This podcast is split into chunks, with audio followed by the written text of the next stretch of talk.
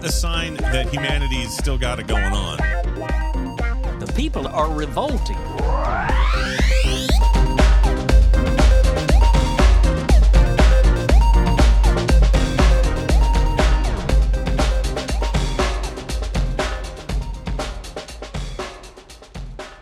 Welcome to People Are Revolting, a daily dose of disobedience.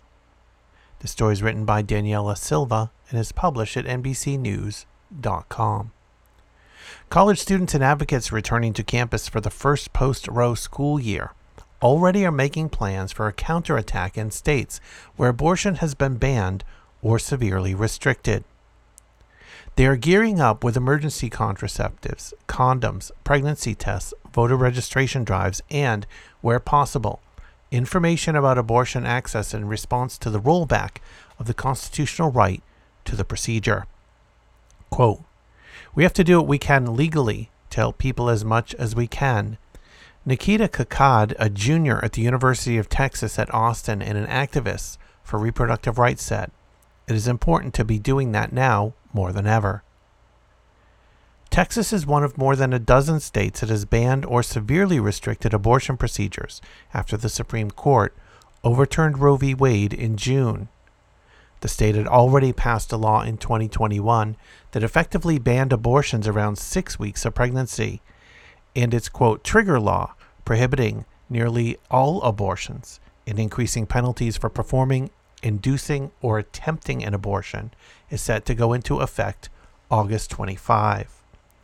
Kakad, who is also on the student board for the American Society for Emergency Contraception, is focusing most of her efforts on preventing pregnancies on the college campus of more than 50,000 students. She plans to organize events to educate students on reproductive health services and help provide free Plan B, the emergency contraception medication taken to prevent pregnancy.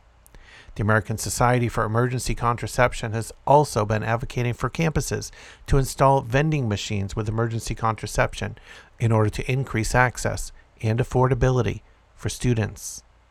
Quote, I think that just genuinely getting it in the hands of people before something goes wrong, rather than scrambling to fill requests after something goes wrong, is going to be really important, Kakad said. Still, she said contraceptives do not negate the need for abortions, and she hopes being vocal about reproductive health activism and access to abortion can help students who are fearful. I think it's made it really pressing to talk about it. I'm not breaking the law by saying the word abortion. Let's promote information about how you can cross state lines to get abortions. All of that we can do, she said. Women in their 20s accounted for more than half of abortions in the U.S. in 2019, according to the Centers for Disease Control and Prevention. Research shows that forcing some women to carry unplanned pregnancies to term affects their education, career advancement, earning power, and ability to build wealth. Just 8% of single mothers earn a college degree within six years of enrolling, compared with about half of women who are not mothers, according to the Institute for Women's Policy Research. Single mothers who are college students were also disproportionately more likely to live in or near poverty, with 88% having incomes below 200% of the poverty line, according to the Institute.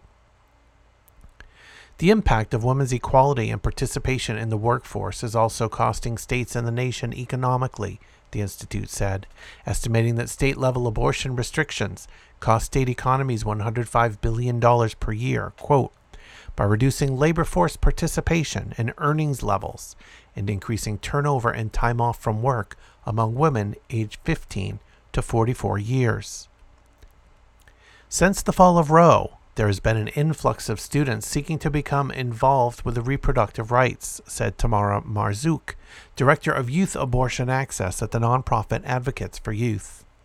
Before the Supreme Court decision, there were 500 to 600 people in the group's Youth Abortion Support Collective, a network of young people trained to educate and support their community's abortion and abortion advocacy needs.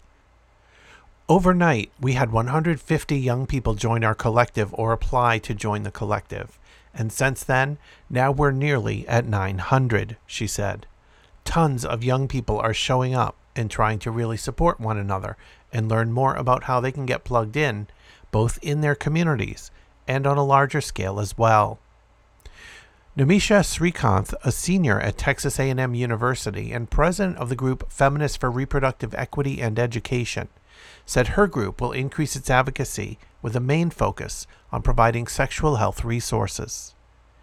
We're going to be really trying to amplify that and promote that more because always after Texas does something related to reproductive health, we've seen an uptick in requests for Plan B, Srikanth said. If you're a student, you can contact us. We'll give you Plan B, condoms, pregnancy tests, other reproductive health products that people might need to maintain that bodily autonomy, she said.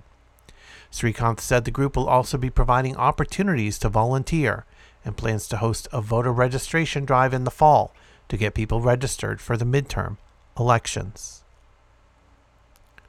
If you want to check out back episodes of People Are Revolting, just go to peoplearerevolting.com. You can also follow on Twitter at People Revolting. Keep revolting, and thanks for listening.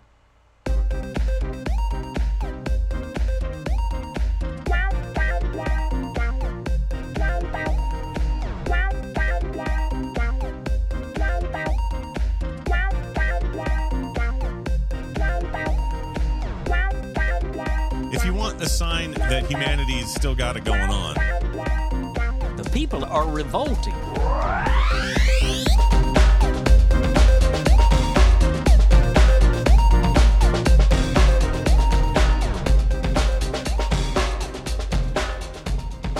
I think you just nailed it.